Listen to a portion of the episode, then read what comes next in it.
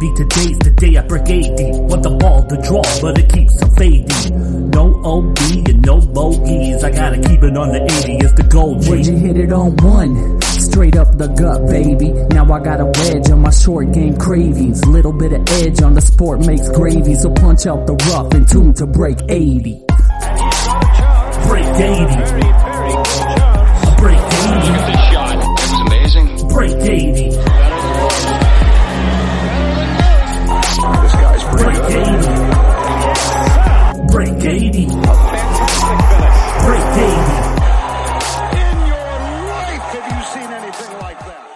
This is episode 73 of the Break 80 podcast. Much like Tiger Woods, we are back from a short hiatus. Stoud's here, excited to talk some golf with my co host. Yes, that's correct. Co host. Tim is MIA again. Um, but Mike is here to join me to talk all things golf. Mike, how you doing this evening? Good. I bet you if Tim would have, uh, he birdied three of the first four yesterday in our little match at Prestwick. I bet you if he would have finished off with a win, he would have showed up here today. But he hasn't shown his face since he proclaimed himself to be the best golfer on the pod. And since he proclaimed that, he's yet to win a match. Yeah, you know, we talk about reliability, you know, reliability, good employer, you know, good foursome mate, knowing that's going to show up for your tee time. Now he's not only missed a tee time with me, didn't call, didn't say why he's not going to be there. He's missed a pod. So I don't know if that's two strikes or what that is, but I don't know where he's at. guy in the bullpen waiting to come on the Break 80 podcast to talk some golf. Yep. Bring in the righty.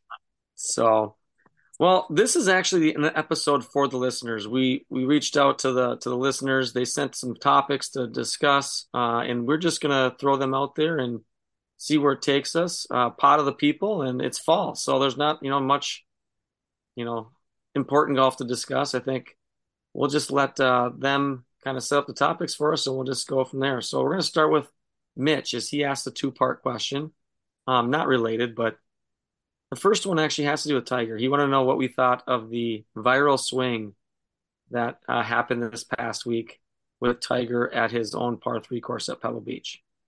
Mike, did you see it? I did see it. I believe he was a part of two hole in ones. Did you see that? The kid made the hole in one. Then the adults made. Then the adults made a hole in one. One guy did it with Tiger watching, kind of both of them. I mean, talk about epic hole in one. So yes, um, I don't know if you saw the swing. So the one that was going viral was him, you know, hitting off a mat. Um, you know, first of all, thoughts on the outfit. Backwards hat.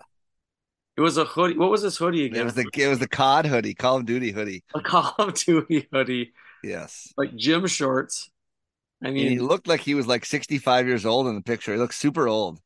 Yeah, he is aging. He is aging. Um, and his swing is aging. I, I have to say that I could just tell the lower half did not seem to be too much part of his golf swing. It was, you know, it was still like a good golf swing for if we didn't think it was Tiger, you'd be like, oh, it's a pretty good golf swing.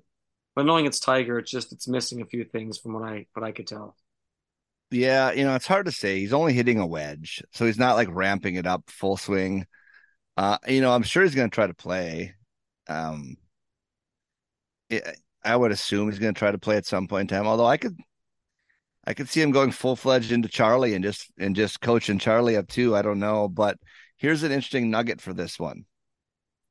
Um, the Hero World Challenge is coming up, and the field has been announced and there's you know it's a bunch of good players. You got Scotty, Victor, Morikawa, Cantlay, Finau, Xander, Homa, um, Zalatoris is on there. Supposedly, yep. Wyndham's going to play.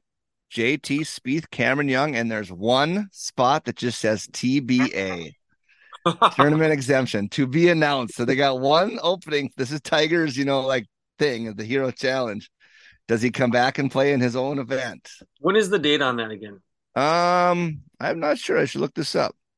Look that up because I I'm going to assume that Tiger is going to play in the PNC Championship again.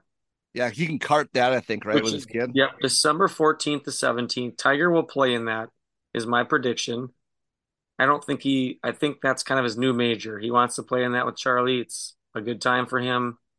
It's not the cutthroat kind of golf that, you know, playing on tour is, and he gets to do it with the son. So that's that's one thing I think he'll play for. What uh when is the hero? The hero is November 30th through December 3rd. So he's still got he's still got time to get tuned up. Mm, man, I don't know. I think he he didn't he skipped that last year, didn't he? Yeah, he might have. I think he skipped that last year. So we'll see. You know, it's Tiger. I, we always say this. I mean, I think any time you get to see him play golf is a bonus at this point. Um, you know, even if he's playing in the PNC or even playing the Hero, whatever it might be, anytime you get to see Tiger tee it up in a competitive manner, it's must-watch TV. And appreciate it. It's kind of like it's kind of like golf season right now, right? It's like anytime you get to play, you just try to soak it in because you just don't know when your last swing will be your last swing, and that's like watching Tiger. So yeah, um, yeah, I don't know. I I don't know what to think of Tiger. I, can't I can't quite put a finger on if he's gonna try to. I like. I just can't see him if he's even functional to not play the Augusta. He's gonna, you know, he's gonna try. Um, such a tough walk for him. I would love to see, uh, and people might disagree here.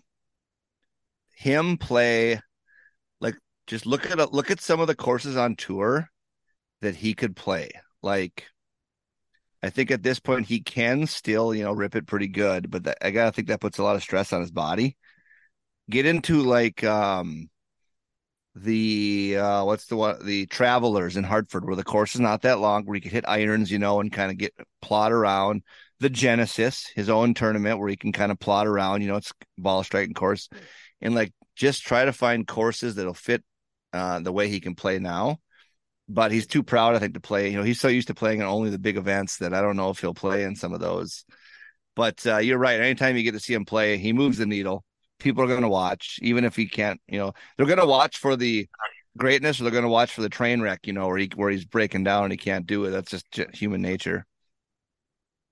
Yeah, uh, I I just don't see him playing in any tournament just to play. So it's it's going to be if he's going to play, it's going to be like three times a year, you know, whatever, four times a yeah. year, times a year. Yeah, I don't. And just the events that he cares about, unfortunately. And he's mentioned that, like that's something he's physically said in a interview. You know, he's not gonna play ever a full schedule again.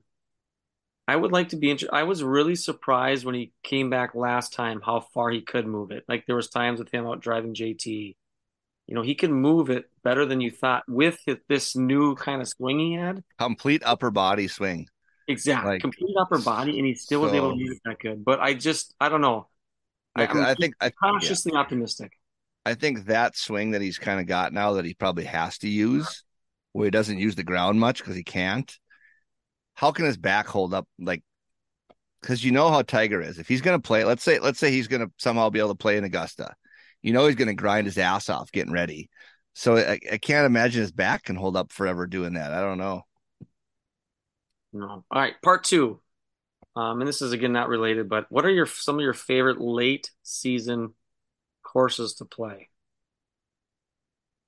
Like around here, Minnesota? I, w- I would assume, yeah, somewhere around here. I think anywhere without trees, because we had the leaf, sense, which makes sense. We had the leaf blower out on Sunday at Prestwick. How was Monty? Monty full of leaves everywhere? You know, if you were not if you were somewhat close to the fairway, they had like they had like you could say mulched away. You could tell that it was cleared off. But if you were in the woods, woods sucked. Yeah. Um, Stone Ridge, for sure. You know, no trees, fast greens, um, link style. I think. I mean, I would say fall colors, but most of those are gone probably in the northern courses. You could still go south. I bet you the Jewel looks good right now you know, with fall colors and everything. Yeah, but Jewel's a great place. Um, obviously it's private, but I had a really good time playing uh Northland last year in the fall. Yes, Northland was great. I mean, yeah, um, yeah, the private ones are always good. I'm just thinking public. Um, yeah, I always like to err towards not super tree line just for the leaf factor you know and if you do you got if you go somewhere with a lot of trees you got to bring the leaf blower. Like we had the leaf tim and i had the leaf blower on uh, yesterday. You just bring it with you and you blow the leaves around you find your golf ball. Um yeah. yeah i don't know. Troy Burne's pretty good for that i think. Troy Burne would be a good fall course where you don't have a ton of trees or some. Um, yeah, I mean, I think that's it. I think you, you got two types of golfers. You're looking for you're looking for like beautiful, you know, tree colors, or you're just trying to find somewhere without a lot of leaves because the leaves become a real problem uh, this time of year. But that's what I would go: Stone Ridge or Troy Burne. And again, I'm on the mentality too. Like I, I always like you know like territories is always like that in the fall, but I I'm kind of on the air of I I really it does suck looking for golf balls with leaves, but I just I just I feel like in the fall I just have so much more appreciation. I just soak it all up more. I love I love just being outside, getting fresh air. I actually really Well, like walking in the fall. Like a I walk uh, in the fall we fantastic. yesterday was 57 degrees, a little breezy yesterday. So a little go pants and a hoodie. Uh, way better than 90 in the summer and hot. It was so much more comfortable. So the yeah, the fall is great. Uh, Uh, we're trying to think of other ones. Another, you know, Dakota Ridge would be good this time because it's you know it's wide open. Uh, if you're up towards like I think Greystone is a good value up towards Sauk Centre. You know, I think to me that's the you're gonna you're gonna have a good time regardless. But anywhere where there's not leaves, you're gonna you're not gonna have to search for balls forever because it does get frust- frustrating very quickly to like you know you hit it here somewhere and it's just under leaves everywhere. Yeah, and You you have to can't find obviously it. implement implement the leaf rule at some point, depending on what the course looks like. I mean, you can't be looking for it forever, and you just at some point drop it, no free, you know, free drop somewhere in the in the woods. woods. So, all right. Well, Merrill asks, and we have touched on this before, but I thought I thought you had some good points on this. He was asking thoughts on moving the high school golf season to the fall. Hmm.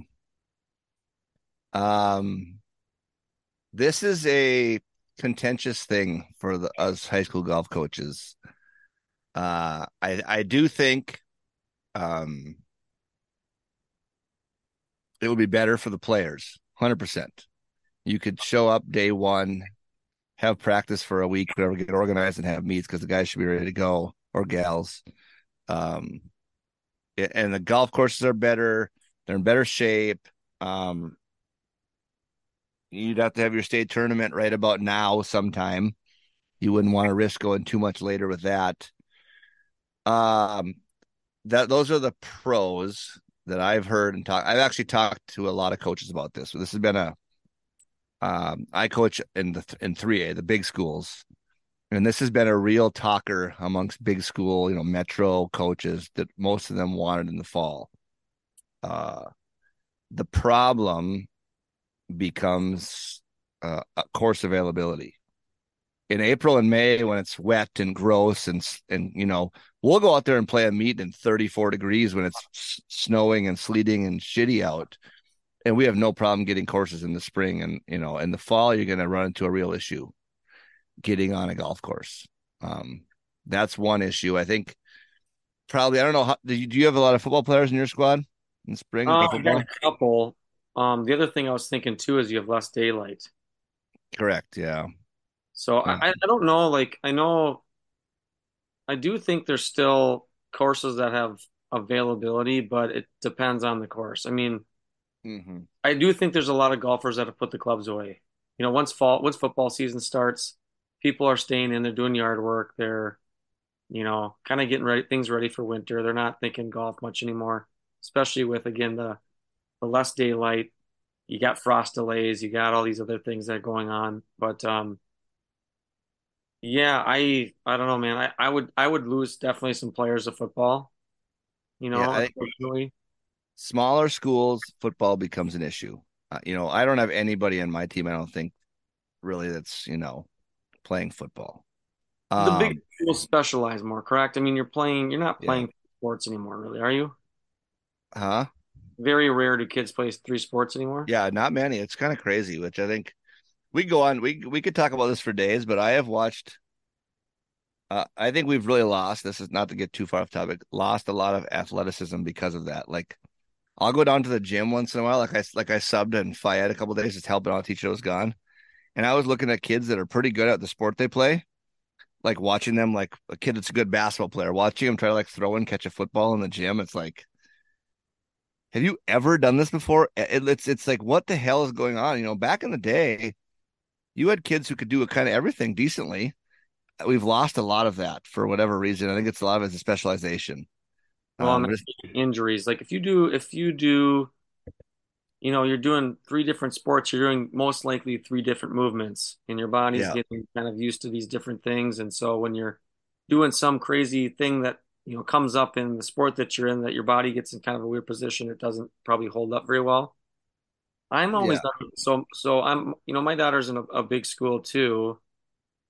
And I'm kind of under the thing where it's like I would like her to play three sports. I think one sport though needs to be that's not stressful in terms of needing time to um put into it outside of just like on her own. Like like golf would be a great third sport, right? yeah. Doesn't Well, I- necessarily need to be D1 at it. Um can just play with me a little bit here and there. There's uh go train or you know get hours in the gym and lift weights it's more just of going out and playing a little bit here and there and keeping sharp there's Um, so much track would be that too track. Yeah, track. You know, a lot of f- football players will play track in the spring just to get speed and kind of strength. But like, um, there's so much pressure to just play that one sport now. It's just it's out ridiculous. Like I think, like a, a sport to me, like volleyball, for instance, if you have a girl who, you know, can jump and somewhat tall, real, let's say she's a star basketball player. I would never pressure her ever. I would just say show up to practice the first day because you can block and you can spike and we'll figure it out. Like just get out Mhm. here. Like, you know, but anyway, back to golf. I think like listen to like the Brainerd coaches, you know, from like Brainerd and some of those, you know, the Alexandrias and kind of up in that area, like Brainerd especially, talking to them, they have a real issue. They would have a real issue in the fall, you know, August, September, getting on those golf courses. Um, you know, because they're so full with resort people because like the Brainerd area courses they'll give in the spring. There's meets up there on almost every course, like because there's just there's nobody staying at the resorts yet. So they're like, we don't care, just come out here, you know, whatever. So that's the big one. I think we have, uh, you have availability, and then the other one is the state high school league loves that the June state tournament is warm and nice, wet. You know, they don't want like to they don't want they'll say they'll argue that well you know if we have the state tournament around middle of october it could be snowing or whatever and cold. Well more often than not it's like 50 degrees and decent you know. Um so i don't you know to me the, the one big thing to me is i am not a bunker hills fan and we play our state tournament at bunker hills. If you had if you were in the fall say middle of october i am convinced you could talk private, really nice, or even some public, some of the top, top public or private courses into hosting a state tournament for you, which they would never do in June. You know, that's like prime time, people golfing. But in mid October, they'd give you some days. Uh, so there's, I don't know, there's lots of pros and cons. To be honest, who's the whoever the whoever at, said that question? We've been debating this since I basically started coaching. Oh, You know, 12, 13 years ago now, and it has went nowhere. It's went absolutely nowhere. I don't see it changing. The high school league's pretty much dug in on it. It's going to be in the spring. I don't see a, a change coming. yeah actually my AD texted me and asked my thoughts on it so that kind of got my head spinning too I'm not sure Yeah, and yeah, we they both bring it up. It's it's always brought up, but if it does go in the fall I could think you might lose two more coaches you might, yeah. Because I I want to golf myself in August. I don't really want to coach all August. Jeez. I know. All right. Um, well, Ian asks, you might need a second to think about this one. If you could make a rule change or two to golf, what would it be? It could be more of the local rule level of question, not necessarily like USGA style, like, you know, upper level. But as you kind of think about that, obviously the big one is the divot. Um, that's been talked about for years. Uh, you know, he mentioned even, you know, something like a footprint in a in a bunker. You know, is that something you can get free relief from because somebody didn't take care of it before? I have a hard time on sometimes lost ball being OB. And the reason why I say that is like these big tournaments have spotters. They have people that can actually see where the ball ends up. Whereas we hit it, it could be a blind shot or somewhere. It's like, okay, think back to Mike year round at um uh, where Mankato, Yeah. where you hit that shot, and of course we don't know the course whatsoever. And it's and it's a corner, and it's like Oh yeah, the dog leg one. It's like the dog leg one. you think it's perfect and you can't find it anywhere. and no, no idea where to even look, you know, because we don't have any Yeah. clue. It's like I just don't. I have a hard time. So like you're basically told because nobody's there to actually see it. It's like anybody that goes for like more aggressive shot, you know, can't identify where it went or where it went in anywhere or where is it. Um, so I have a hard time with that rule just because we don't have the people sitting out there watching the shots come out like the pros do, right? They have all these people that see exactly. They can look at the cameras, they can do all this stuff. Whereas like the regular people, you and I, we hit a shot. I mean, there's nobody besides our own eyes that can have any clue where this ball goes. Now, some of them, you know, way off the map, probably deserve to to re-hit, but I don't know. Some of those things, like it should probably just take a maybe take a penalty and kind of drop roughly where you thought it was. Yeah, I have a few. I got a few. Um, the fairway one's obvious. You know, I don't understand. I really don't understand why that isn't a rule. Like you're getting penalized for hitting it where you're supposed to hit it. I'm still. I get it's part of the game, but um, I have a few like bunkers for sure. Like two things about bunkers. One, for public golf, um, a hundred percent. I cannot tell you how many times you'll hit it into a bunker and it hasn't been properly raked at all. So you got like this crazy ball is sitting like with this giant ridge right behind it of sand because it's in a footprint. Like that's some real bullshit right there. Like people haven't taken care of the of the golf course. That's that's a bad one. I also don't necessarily like they put in the USGA put in that rule like two years ago where you could take a two stroke penalty or whatever and take it out of the bunker. You mm-hmm. know, you can go backwards. I'm like, come on. That's part of the game, man. That's like how like the game was created, you know, in Scotland with bunkers. Like put it if you have to. Dude, get it out of the bunker somehow. You should not be able to take it out of there. I don't care if it's a fucking 10 shot penalty. If Just get it out of the rule- bunker. yeah, if you know the rule that you get to take it out of the bunker, you should be just hitting it out of the bunker. Yeah, let's just It's hit it out of yeah, exactly. Like just get it out of there. But um the other one I would a hundred percent change this happened at Wild Marsh. You and I were going at it on this one. Like ground under repair is so subject it's so subjective to you know how much time the you know the grounds crew has to mark things. There are so many times especially you know a lot of public horses where you'll be like in a spot that should be decent and it's just beat to hell you know and you're hitting off of the worst conditions ever. And you know it's like you can't do anything about it because ground, ground under repair is not marked even though it should be marked clearly uh you know and that's one that bugs the hell out of me because it happens a lot more than you think. Like you go to a golf course and like you'll hit it in the fairway and the you hit it on a part that's just like concrete like all burnt out. It like hasn't grown whatever for whatever reason and it's not painted anywhere. You're like what the hell?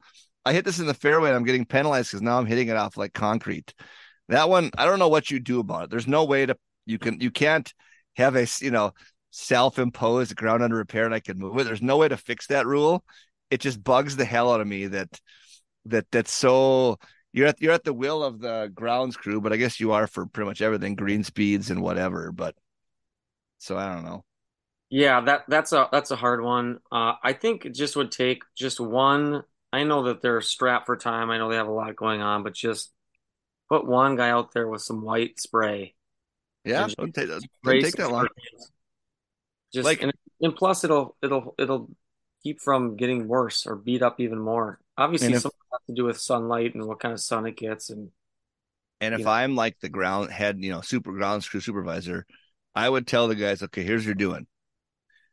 Even when you're when you're out mowing, you know, or whatever, focus on things that are like max what 10 yards off the fairway.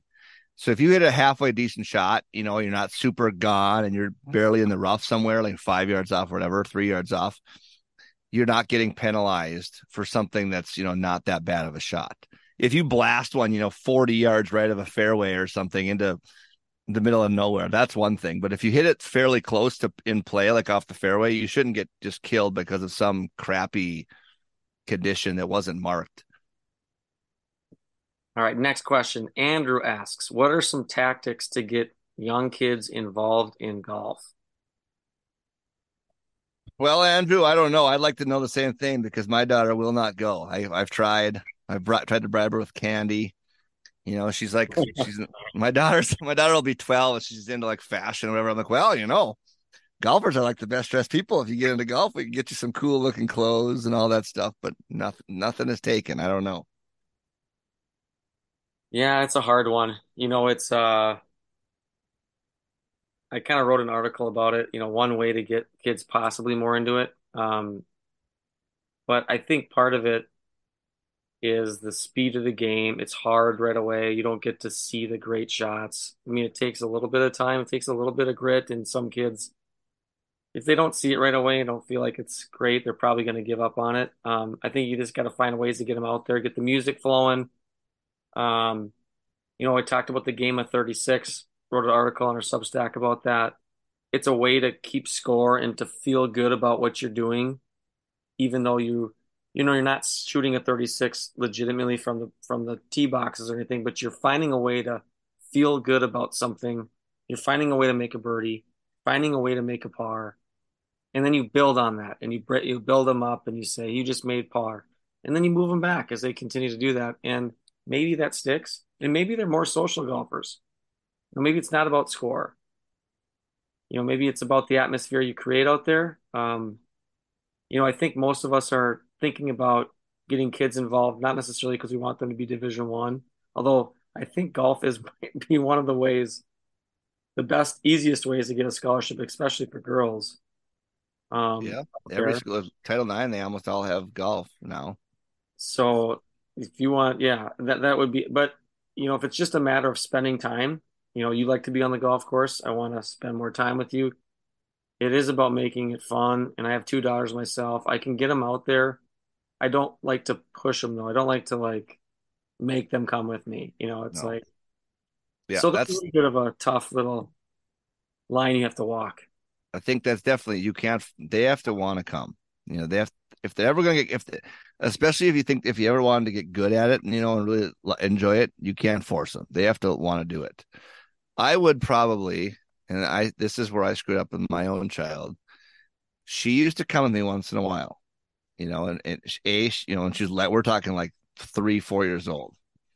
She'd like to go out there. She'd like to ride the golf cart, you know, if we had a cart, and she would like putting. I, I, I years ago, I won some tournament, and you know, it was merchandise. So I bought like a little girl set, you know, when she was like two years old. I bought a little mini set of clubs, and she would love putting, you know, seeing the ball go in the hole, you know, even if it's a big cup. And from that point on, I should have been like, you know, getting candy for made pot. You know, I was having a fun time and celebrating when she made a pot and you know going crazy like it was the greatest thing in the world. And just from that point, I think work your way back. Like just start with putting and chipping and do little games and you know, oh if you get it in here, we'll give you a starburst or you know just something like that. Because not only does it make it fun, it also if they are going to get good, it gets them good at the things that are you know that really matter, getting it in the hole.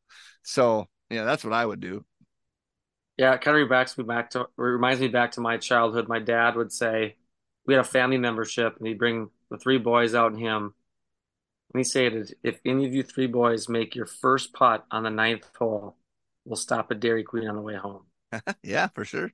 So it made us want to chip it close. Made us want to, you know, it's like it gave us something to look forward to. Um, you know, the problem is again, it's like you know, nine holes can be a lot for kids. You know, if you're going to take them out there that's why some of these nice, fun, like three hole loops or par three courses are probably your best bet just because it holds their attentions a little bit more. Like my daughter, my youngest one will ask about hole six, like how many holes are left.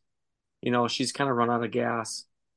Um, so that's part of it too. You know, you can't kind of bring around for for that many, for that long a time. It's got to be kind of a short little, short and sweet but yeah, bribing, nothing works like bribing. I'm telling you. Even with the, even with my varsity boys, we will be chipping. You know, let's say we're chipping and putting for an hour and a half, two hours, and they're kind of getting tired of it, whatever. If I go to my vehicle and I grab this 12 pack of Arnold Palmer's that I bought at the gro- at the grocery store on the way out there, you know, and say, okay, here we go. We're you know we're doing some sort of competition. They are so excited and just locked in and ready to go you know, just over over a 99 cent of cent Arizona Arnold Palmer. It is it is on. It is focused and it's competitive and it's it's unbelievable. Where 20 minutes before that they were like it was like pulling teeth to get them to do something after a while. yeah. So I don't know. It's it's it's about the kid. You got to kind of know your kid. You know, there's fun camps they could do. I know my kids have gone to this Monticello one. they do a great job of giving out tickets after you like make a putt. You get a ticket. You get to take these tickets and turn them in for candy or explosive golf ball or Yeah. things that you can. And so they get it. They get the you know the kids that get them into it. They got to do things like that. They do exciting things like uh, decorate a golf ball, you know, competition. So I uh. I do think a thing like Top Golf would be kind of fun, maybe for kids, even if they're just starting. You know, you get it if they get it going forward, it'll roll out into the thing, and they can get some food. I don't know, uh, just fun stuff. Did you see, by the way, that there's going to be a second Top Golf supposedly now in Woodbury? Saw that. Yeah, Doesn't doesn't do much for me. That- yeah, even longer drive. everything. So, all right. Um, Carter asks, and this is where this would be kind of Tim's alley. I'm not. It's kind of sucks that he's not here, but what are some ideas for cheaper golf trips where you're not necessarily breaking the bank? It's still a golf trip. Still get excited for it, but it's kind of price um, conscious. Do we have a? Are they? Are we talking like winter going somewhere? I'm assuming it's you're going somewhere. Yeah, probably over Um, the winter or the fall. Yeah, I don't know. Tim is still AWOL, so but I can tell you right now where Tim would go number one is Myrtle Beach. He goes every year. Those guys, I they go in like April or May, and they stay for like five five nights or something, six days, and they they have like the place they stay has like two championship level golf courses, and they get unlimited golf there and five nights stay for like six hundred bucks a guy or something. You know, it's incredibly cheap, uh, and everything around there is kind of cheap. Um, I'm trying to think where else. I think you could. this would depend on the kind of crew you you have. If you are, um, if you went to Vegas and you were li- willing to get outside of Vegas a little bit, you know, this wouldn't be super, super cheap. But I think you go to like Peyote and some of those places, you could probably find a few courses there. Um, probably, you know, a sneaky one would probably be North Dakota out there with Hawktree and and Bully Pulpit and Links of Ray. Those aren't those aren't terribly priced. It is getting hard, huh? Be a, that'd have to be at the right uh, season. season. That'd be a summer one. Yep. Minot Country Club. Yeah, but it's a it is getting trickier, I think, because golf since COVID has gotten a lot more expensive. All of these courses have jacked the prices up pretty good. But I think Myrtle's probably the number one um cheapest destination. I think you can probably also find some stuff in Mississippi and Alabama still too. Um, some of those golf trails, whatever they have. But yeah, I don't know. There's not a lot. It, it I guess it all depends on your like what's your expectation of the golf course? Are you looking for championship level? Or are you looking for, you know, just somewhere to go and have a good time? I don't, you know, you could find those probably all over the place. Myrtle has that mixture of it, doesn't it? It's got like some good, Yep. some good testy, you know, courses, but it's got the the wide open, higher handicap style too. So Abs- absolutely. That, that's that's got to be. I'm almost positive Tim would say that's number one. Myrtle Right. Beach, probably. All right, Patrick asks thoughts on this new indoor golf league that's set to happen. Oh, I was good. I've actually been researching this a little bit. And Yeah, I'm gonna. I think I'm gonna work. I'm gonna do an article on this. I think for the newsletter. So, um, speaking of, you know, for our newsletter, just check our social media once in a while. Just go to there, and all you have to do is put in your email address. It's free. You'll get an email once in a while. You won't get emails every day. We don't do them every single day, uh, but sign up. Do it. It's free if you love golf. Um, um, I think it's got some potential. What do you think? I have to see it with my own eyes. I have to see is it like uh, you know, is it just this fake manufactured? I mean, I think I have to have a different mindset when I watch it. We're not watching a major. We're not watching. It's basically like watching a exhibition, like a video Yes. game. You're not. You can't go into this thinking it actually matters, that it's actually competitive. It's it, it's It's not. entertainment. It's entertainment. Yeah. So So what? How it's going to work? And I have. I don't have. I don't have my notes in front of me. I, I didn't. I didn't know yet. I have a whole bunch of notes on this because I've done a little bit of research. Essentially, how it's going to work is they are going to play a golf course on a simulator. So they're going to take full swing, you know, into the simulator, and they are. Uh, they have a stadium like facility kind of built in I want to say Palm Springs or somewhere. It's an indoor thing with like with a crowd and it's got fairly high ceilings and they got like a big screen so they're going to hit you know full swing shots into the simulator it's going to show up on the big screen but then once they get to like the shorter shots you know some wedges and stuff then they're going to be hitting it you know it's almost like you're in a golf bubble you know like a, you're going to be hitting it onto a green a, a synthetic green inside of this you know like stadium kind of thing um and i don't know if they're going to put out from there i don't know the specifics of it. Is it, is it match play i'm not sure i don't think they've really ironed out the specifics of it but they do have two dates already set and they are in january i believe if i remember right like the 9th and the 16th or something like that um, so they're coming up and they actually have like 20 good players, like legit PGA Tour superstars signed up for this thing. Um, the biggest question I actually have isn't even about that thing, you know, like the TGL.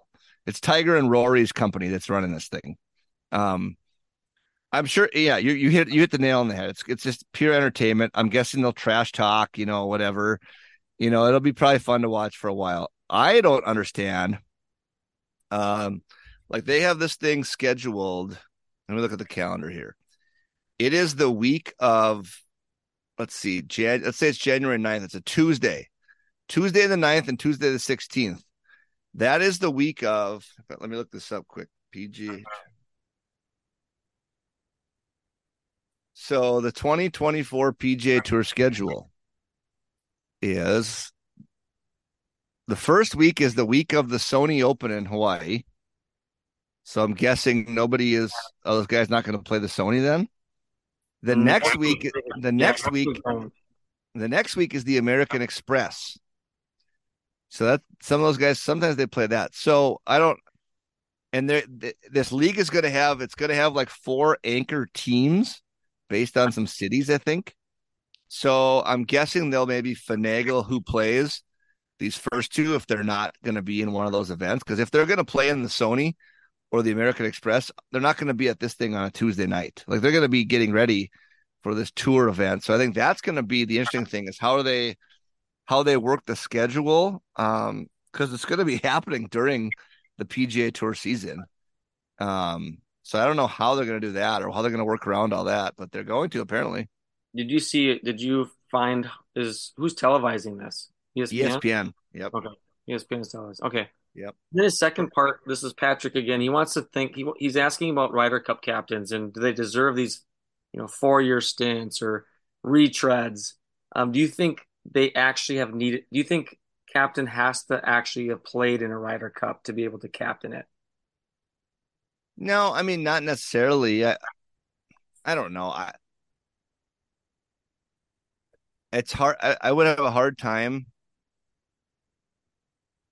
with a guy who hasn't played in the Ryder Cup, just understanding maybe the pressure and all of that. I I'm all for keeping a captain. Like if you would have told me that we're keeping Steve Stricker this year after they won in Whistling Straits, I'd be all for it. Why not? Like if you're the Europeans, don't you just look say, hey, maybe we just keep Luke Donald to go over to Bethpage. Like he did a pretty good job, it seemed like you know, pretty masterful actually pairing wise and everything, and the players loved him. Um, like to me, looking at the American pool of captains, it's Tiger and basically some of those guys like Dave, some of the Davis Love and some of those guys have basically already came out and said it's Tiger's captaincy if he wants it. From what it sounds like, like does it does Stewart Cink excite you as a captain? Or I mean, you know, it's like we keep going back to the well with these same assistant captains like Davis Love and like just I think I would actually not to ramble on forever. I would almost prefer, especially if they win, to keep the same captain for a four year stint. Especially if they win, because they've shown they know what they're doing. They won, give them a shot at, you know, let's let's say Tiger at Bethpage is the captain. Hopefully is. They win why not give them a shot at going over to Europe and seeing if they can win? You know, why not? Like, what what's it going to hurt at this point? We've lost for fucking ever over there. Yeah, I am kind of with you. I I, I don't know. Like, do if if it, if a captain wins, you know, because it consumes so much of their life. I like the idea of the captain just keeps going until they lose, kind of a thing. But Yeah. do they like and enjoy how much of it it consumes them? Like, do they love sitting and thinking about this for two straight years, you know, or that for two straight years all the time? Does it get kind of point where it's, oh, I did it. I'm excited about my time, but I'm ready to to not be the captain, maybe a vice. I think the I think these guys love vice captain because there's Yeah. responsibilities, but there's the the face is as the as the captain. That's it. So he gets shit on if things don't go well. He gets praised if it goes great. So I I don't know. I think um I, I think in my opinion, I think they would have to have played in it. I think they just want to know like how does the the week look? How does it how does it work? How does uh what do I need to know? I mean, if, if you don't play in something like that, then you better be at least a vice captain first. Yeah, I mean, the only thing I can think of would be know? it's golf is so unique where um you know it's not like they're going to go to the college ranks and, and get a great college coach to come and you know be the captain of the Ryder Cup team because there's no coaches in professional golf. But doesn't it seem like what you just said about how it consumes you doesn't that seem like that's Tiger's MO perfectly? Like as a player you know he was just all in you know major season just practicing his ass off. Like it just seems like his mentality and mindset seems like it's perfect for that. Like I'm going to fully commit to every waking second I have being, you know, like doesn't that seem like that's that's something that would motivate Tiger? Like, holy shit, yeah, I'm the greatest player ever. No one, no one has won in Europe forever. I'm going to be the guy that goes over there and figures out how to win this damn thing and cement my legacy even more. Like it just seems like it would, it would just drive him, and he's the perfect fit for it. Yeah, and and, and you know, brought up Phil. I mean, if he can get in his good graces, you know, Yeah, he's very much driven like that too. So that'll be interesting. he's burned so many bridges. I'd be Yeah, it might be a while before if Phil could ever get out there. I don't. I mean, he would have been. I mean, it's actually quite sad because the whole Phil saga is really sad because he would have been a good captain for Bethpage because the New Yorkers love him. You know, they loved him at Winged Foot even though he screwed up. You know, they love him there, and he's he's just burned so many bridges that I don't see it happening. yeah. How about this? One more thing on is this is not anything to do with with uh, Patrick's question, but what are your thoughts on whoever wins the Ryder Cup plays in the President's Cup? Like for the So U.S. right, the players. so they're playing President's Cup instead of us. Oh, against the against yeah, that'd be kind of cool. Wouldn't Why not? be- so of like, because then you don't get the oh, Merrick, we're just in this every year. We're doing this thing where it's like, all right, now you win, and the President's Cup is paid. So yeah, you- the President's Cup's paid, so you know Cantlay would really put on a performance probably at that one. But no, I, I, don't. think I don't yeah. know if you have the same team or how that would work. You probably it's probably not going to. But I'm just saying, like, it would be nice to have us. I don't know. It just seems like we're kind of get diluted a little bit because we have to play in these things every year. It'd be nice to have the team that gets kind of rewarded to play if it's if it's something that they want to do. I'm assuming they like it. I don't know what the President's Cup vibe is for all these guys, but I think it adds a new theory. It's kind of like the, um, it was kind of like, in my opinion, similar to like Major League Baseball. They went with like who won the All Star game. Something else mattered after that. You know, it's kind of Yeah. an. So I don't know. I mean, both of those events, obviously the Ryder Cup still has plenty of drama. Look at this year when Rory was pissy and Shane Lowry's running around. I mean, there's drama on the Ryder Cup, but both of these events were formed back when the players didn't intermingle as much, you know, in the normal season. Like there was like true European tour players that hardly ever came to the United States and played. And there were true you know, world players that, you know, most of the world guys, if they didn't play on the Asian tour, they would play the European tour, you know, or, or they'd come, you know, Ernie Els, there's a, a few of the really good players would come to the PGA tour, but for years it was more like the USA, you know, the PGA tour players versus these other tours. Well, now it's all, everybody's on the PGA tour basically, except for some LIV guys and they're all like buddy buddy. And they, you know, it's, it's, it's, so it's kind of lost know, the Ryder Cup still keeps it, but I think the President's Cup's really lost. You know, it gets lost in the fold. So that's a good idea. I kind of like that actually. I'd be all on board with that. Um, and Eric, we're going to get back to your question when Tim's back on the pod. He, he's just ranking some of these Minneapolis courses. He wants us to rank those, and we'll just I wait for him. I know he plays a lot of them. And I could give you a quick ranking of what I think. All right, real quick, yeah. Um, Minneapolis City courses one through five or one through. Hiawatha's on the bottom for sure.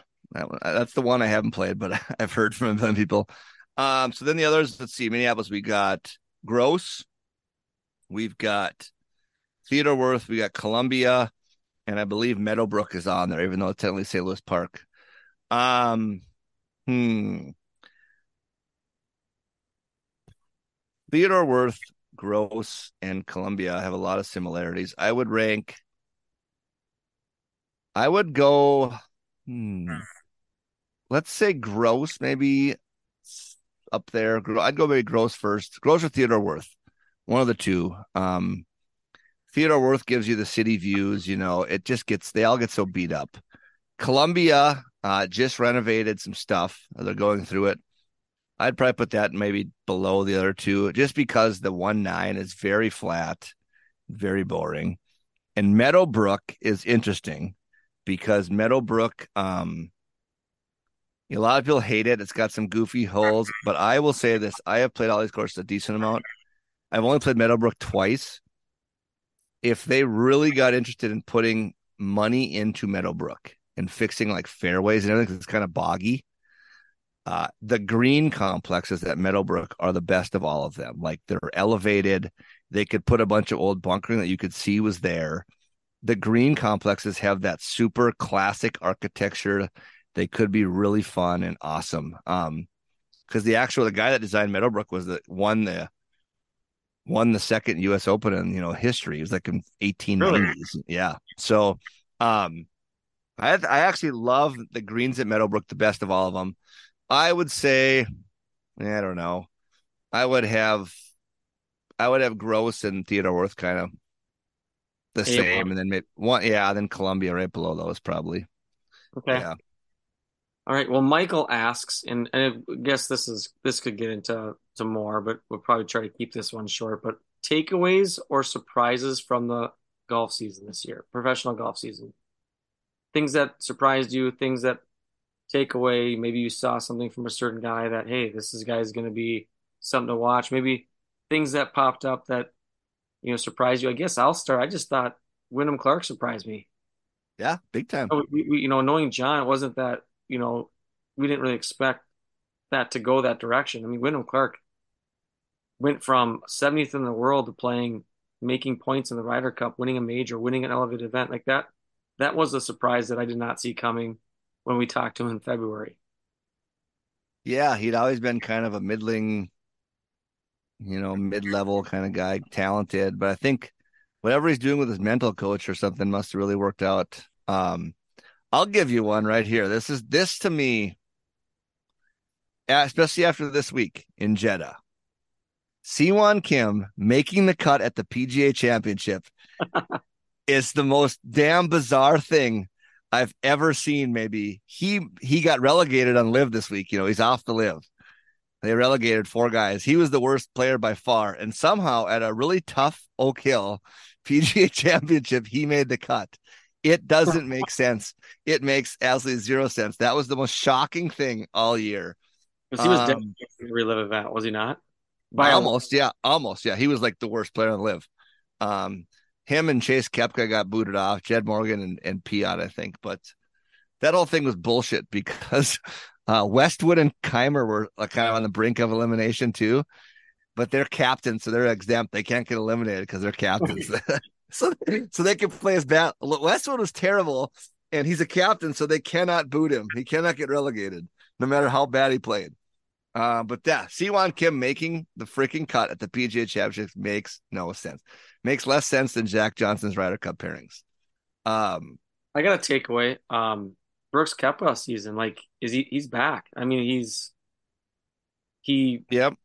I think he can definitely win couple more majors. I mean, as long as he stays mentally strong, he he, he from when we last saw him at Netflix coming into the year, you never would have thought that guy was going to win a major, right? How mentally beat up he was, how he didn't like his game. He was trying to keep up with the Joneses, talking about how good Scotty Scheffler was. I did not see a major out of him this year. I think he'll be one to be talked about going into next season's majors um, and going forward. So Uh, that that that was one of my surprise or takeaways. I'm gonna get here's another one for you. I know he's my guy. I've talked about Ludwig a lot, but just how well uh Ludwig Aberg played coming right out of college. Like he has shot up in the world rankings. I don't even know what he's up to now, but he got top 10 again this week at uh in Vegas. Like I, I think he's a good example. I mean, he was on the Ryder Cup team without playing in a major. Like he's been pro for th- he been pro- and he was he was two and two. He's been pro for three months. Um, I think it just goes to show you how good these college kids are and how well prepared they are um to play. But he, that's that's shocking to me how he has not. He's three months out of college. His worst finish in like the last six weeks is like 12th place. He's won once. It's unbelievable uh, how good he's been. Yeah, and and is is it surprising that his mom actually talked to you? Is that also I know, I know. We got everybody but Ludwig basically. we, the circle we, we, we've been circling the wagons. A par podcast I saw. Yeah, I saw that. Um, yeah, I mean, there's more that we could go into to detail, but uh, well, we can kind of save some of that. We'll probably talk about our predictions of majors and sometime this winter and going into next season and what we Yep. kind of see coming. But um, last one before we get to maybe a couple other things to end here. Joe asks, "What do we think of Lexi's performance this week? Was it overblown, or should it be getting the attention that it is?" It is in no way overblown. Like I am. uh I've been doing some research. I'm kind of working on on an article just to kind of like um you got you got all these guys you got you have a bunch of guys who are like three handicaps out there they're like ah i could beat these lpga women and whatever. The hell you could.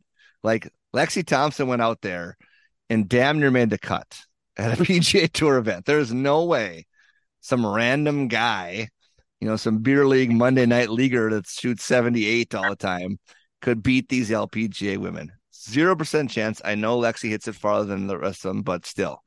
Uh super impressed 73 69 um should i go through the list of people she tied and or beat? Is there if there's some if there's substantial names that you think Oh, are yeah. pointing out? she tied vincent norrman who's been hot. He's won. She tied tom hoge. She tied emiliano grillo. She beat dylan frittelli jimmy walker a major winner dylan wu russell knox she beat siwoo kim who has been a highly ranked player she beat kevin streelman peter kuest chez reavie andrew putnam harry higgs and my favorite who called her a gimmick at the beginning of the week. He did recant that. She beat Peter Malnati by six shots. So, like, legit beat a bunch of good players. Like, no doubt about it. Yeah, the one thing Lexi has going for her to be able to do this is she has the length, right? So, She does. You know, that she kind of fits doing this maybe than some of these other girls that are just super accurate, great putters, great short game, consistent because she has the length. Like she, you know, drove a par four this week. She is able to possibly get there in two on par fives, depending Yeah. on She did. On so those are just things that she's able to do that some of these other women may not be able to. Doesn't mean that they can't compete like her, but she just gives herself a better chance due to Correct. it. But in Uh, classic Lexi form, Oh, yeah. She Lexied the shit out of the ending of that thing. It was just pure Lexi at the end. I, I think she knew exactly where she fell. I think she knew what she had to do and just could not uh, get it done. I think I was everybody was pulling for. At least I was. It'd been an awesome story. Great story either, regardless, because she did really compete and beat a lot of good players. Yeah. To I have a- that how she did is unfortunate. I have a tough time. You know, I can't. I, listen, people, if you've watched our social media, I can't shit on anybody's putting ability. Like, there's no doubt about it. But like, blowing putts like you can't her under her under pressure is so hard to watch putting. Like, I can't. How is she not went and like worked with some like wh- what is she doing? Go work with a psychologist or a putting something. Do something. Like it was really bad again. But you're right. There's not. I don't think the PG, the LPGA Tour and the PGA Tour should do this regularly. You have to have a certain type of player on a certain type of golf course. She's the seventh woman to ever try. Um, you know, the Vegas over under was 77.5. The first round shot 73, 73 69. She does hit it plenty far. So on the LPGA season, she was averaging 270.7. Um, now they're playing in dry conditions. She averaged 301 yards off the tee in Vegas. That was her average for the week this week at, at the Shriners 300 yards. Even in the dry, you know, elevation, that's pretty good. Uh, she hit a three iron over the green on the 243 yard par three. You know, so she can move it. She's she has that gear that most of the LPGA players, like you said, don't have. You know, so that's what sets her apart where she can play out there. Um, the wild thing to me is like I don't I think part of this too is I think she's comfortable. You know, her two brothers are professional golfers. Like I think she's grown up, you know, playing. You know, well, she's been in like a U.S. Open. She's 11. You know, she's grown up playing in the limelight. She's somewhat comfortable. Um, that's kind of the most bizarre part. She had a terrible LPGA year. She almost lost her tour card. Like she was that bad. Um, but here she's she's almost making the cut, and that's too bad. She did, you know, it was it was like the big it was great it was great uh you know it was like the number one story she was right there uh but yeah no i don't think it's a fluke at all. She played really well. Hats off to her. Awesome stuff. And like you said she she grew up playing with her brothers. I mean she's playing i'm guessing this you know trying to keep up with them. So she's trying to yeah. play from their tee boxes trying to you know be like them right? So like comfortability of just playing with the boys is probably something that she's used to doing and was no big thing. And I think some of the golf courses that she plays on the LPGA tour probably try to, you know, sometimes she loses her ability to do some of the shots that she was able to hit this week, right? Little tight, yeah, can't quite let her. She actually commented on that. She was, you know, during a press conference, she said, you know, this kind of this sets up better for her, you know, because the LPGA ones that are a little shorter takes driver out of her hand, you know, and she's has to lay back, you know, which it, it mitigates her advantage um, on the LPGA tour once in a while because she can't just let it rip, you know, where other gals might hit drivers. She's, you know, laying back. So she's hitting to the same spot, even though she hits it much farther, you know, on a more open golf course. So, well, that was our, that was, we, we think our, our listeners were sending things in. That was fun for us to talk about. Hopefully you got a chance to get answered what you were hoping for there. I don't know. You know, we can, we can do this more often. Um, you know, before we wrap things up, there's some more week in review of just some things that happened this week from Tom Kim to Zozo, LIV, Talor Gooch. So we'll kind of get let uh, let maybe Mike kind of talk through some of these things of of what happened this last week. I kind of I've been taking a little bit of a hiatus from from watching golf just because it's basketball season, baby. Yeah, I know that's coming too. Let's let's well let's talk uh Shriners here. So Tom Kim wins twenty under, Hadwin nineteen. Eric Cole was leading with a few, you know, until Kim passed him. Um, Alex no, it was actually a decent leaderboard for you know a somewhat limited field of players. Alex Noren, JT Poston, he's had a good year. Um, okay. Taylor Pendrith, Beau Hossler, Cam Davis, uh, Joel Dahmen played well. T seven. You know the story that was cool was uh, Isaiah Salinda. Do you remember that name?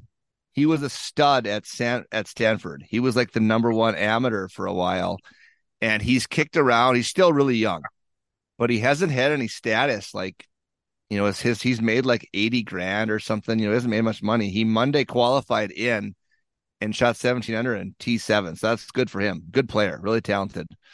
Um, Ludvig shot nine under the last round to uh T. He does it. He does it once a tournament. Like is there anybody right now on tour that goes low at least once every tournament more than Ludwig? It's like every single time he has one round that's just crazy low. Uh yeah, so um that's that, you know, I don't know. The problem that the problem the tour runs into now is like I didn't while I was golfing, but nobody's gonna watch this on a Sunday that everybody's watching football. Like, why not like why not adjust the schedule? Like play it Friday to Monday or shit, play it, have the actual event Tuesday to, to Friday. Just do it during the week. Like, I don't understand why you would want to go up against NFL. It's like LIV. Let's go to LIV. Who the whoever is running the fucking marketing department at LIV should be fired. Like LIV was in Jeddah. It was it was the LIV championship. It was their big event in Jeddah, an economic city or whatever it's called. Nobody's what you know, nobody's there. It's just an empty golf course. And it was on the app at like 7 a.m. and they're they have their deal with the CW, you know. Um, but the CW, I don't know if the CW did this or LIV did this or whatever. Tape delayed it to start at one Eastern time on Sunday for the championship. Mhm. The exact same time that every single you know person, you know, every but sports lover is turning the NFL on. No one's like, what are you doing? What if it's tape delayed? Fucking do it in the evening so you're only going up against one game. Like, what the hell are they doing? Who is running this operation? It's the most ridiculous for the amount of money they have. It is the dumbest damn thing I've ever seen in my life. Like, just have it on at 7 a.m. I would Love it. 7 a.m. to noon would be perfect. Five. There's your Yes. five hour window. like you go you you're gonna like and I get it, it's a it's a worldwide thing, you know, but if you are going to have it on the CW, an American TV channel, and you're trying to get an American audience, why would you go up against the the Goliath that is the NFL? It makes zero sense. But uh the Gooch, Talor Talor Gooch. Did anybody come out smelling like a rose more than Talor Gooch in this whole Oh, thing the last couple of years? Like, holy shit. He has made like a few money now. Oh my God, he made. Let's see. So Ke- Koepka won in a playoff over Gooch, but so Koepka won four million. He had the new Travis Scott Nikes, which were pretty sick, by the way. But uh he uh Gooch won the season long, whatever it is, their their championship. Plus he got T second money, so he made like twenty point five million this week. Talor Gooch made like thirty five million uh this year. If you add like this year and last year on LIV, he's made like 60 i don't know 60 million. He's made like the equivalent of like phil's like entire career earnings in two years on LIV which is just absolutely preposterous for Talor Gooch um to be doing that. But yeah but i'll pose this question to you. This did LIV want i, I don't think LIV it doesn't help them for Talor Gooch to be the guy does it Well, no, I don't. Talor Gooch, did he play in a major this year? No, he couldn't. They they booted him. You know, from he could have he could have played in the U.S. Open. I He think but to qualify, but he didn't play. he had to try to qualify. He didn't know. So he's not a he's not getting into these tournaments that are you know he's he's winning LIV stuff, which is great, but he's not Yeah. getting recognition for these bigger events. Yeah. Um, so I he's just the guy, you know. You just the guy. paid. You got Cam Smith coming off an Open championship last year. Mhm. You got Brooks Koepka. You got Dustin Johnson. You got Bryson. You paid all of those guys over one hundred million dollars just to play. Your stars of your stars of LIV, and the guy that blows them out of the water is Talor Gooch. Like that has to sit. That has to sit bad with like somebody. And I get I get it. It's fu money. Like they have so much money that. But like, aren't if you're if you're the guy, aren't you like, dude? Uh, Cam Smith, we're paying you a lot of money. Can you win one of these damn tur- Can you win a few of these tournaments and be like our lead guy here? Like, holy shit. Maybe like- Talor Gooch is a music guy. He loves the background noise. He loves Maybe. the I don't know. You know, Yeah, So- I just like, but I, I just, I'm. It hasn't taken off. Like they, their one good event was Australia. They had a big crowd in Australia. Like, why not just put more events in Australia? I don't. It's the it's a really bizarre league. I don't know what's. Nobody knows what's going on. They've delayed that the PGA Tour PIF thing is going to get backed up now. They haven't. They have no idea what's going on there. It's a. It's going to be an interesting fall slash winter here before the PGA Tour season starts. I don't have no idea what's going on. um, before we get to just quick Zozo coming up, did was there something you want to talk about Tom Kim? Wasn't there like Oh yeah. Um. And is is Tom Kim Tom Kim is sneaky under the radar. Like think about this. Um Tom Kim is 21 years old. He is young. He um has won 3 times in the PGA Tour, like 9 times worldwide.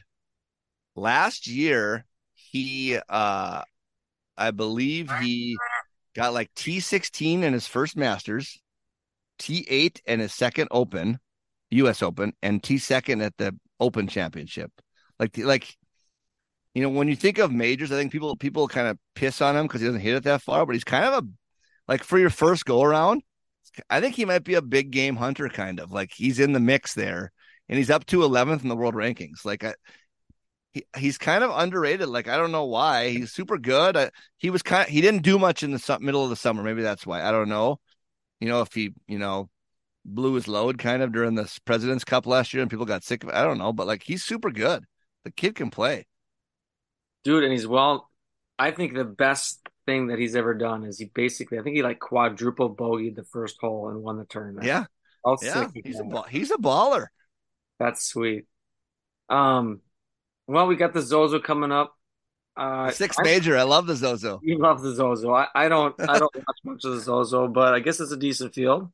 Yeah, the field's really good. They got Xander, Collin Morikawa, Keegan Bradley, Rickie Fowler, Sung Jae, Grillo, Sahith, Kitayama. We got Eriko, Hoge, Hideki, uh, Beau Hossler, who just played well, Sam Ryder, who's got more commercials than anybody. Um, Keith Mitchell. We got Vincent Norrman. We got Adam Scott. We got a good field at the Zozo in Japan. Hell yeah. Why didn't we invite Lexi? Yeah, they should have got her in there. We got Ryo. We got Ryo Ishikawa, phenom, playing in his home country.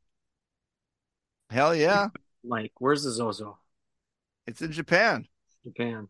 It's at the uh oh god, I can't remember the name of some country club. It's in Japan, yeah. Yeah. So I don't even I have no idea like what time I haven't even looked yet. The the time change. I don't know. I like the I like the Zozo. Hell yeah, let's go. Is it? It's in the morning. I'm, I'm guessing. Probably the Zaza, the Zaza championship. Zaza Pachulia. Yeah. Um, well, before we wrap up, Mike's got a Mike musings. Uh, I think your topic this week is spruce trees. Yeah, I have. A, I had a real epiphany on Sunday playing uh, at Prestwick. Uh, I don't know. I bet you somebody might shit on me. Somebody might agree with me.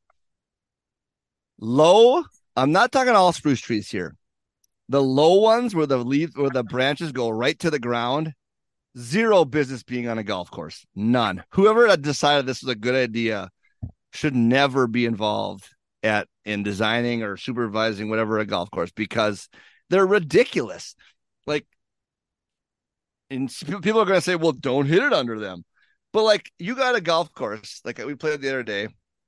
They're not that far off the fairway, you know. So you hit it in there and you can't find it, and then you try, and then you see it underneath this spruce tree, and you're trying to climb underneath there. Like it's impossible to get underneath there.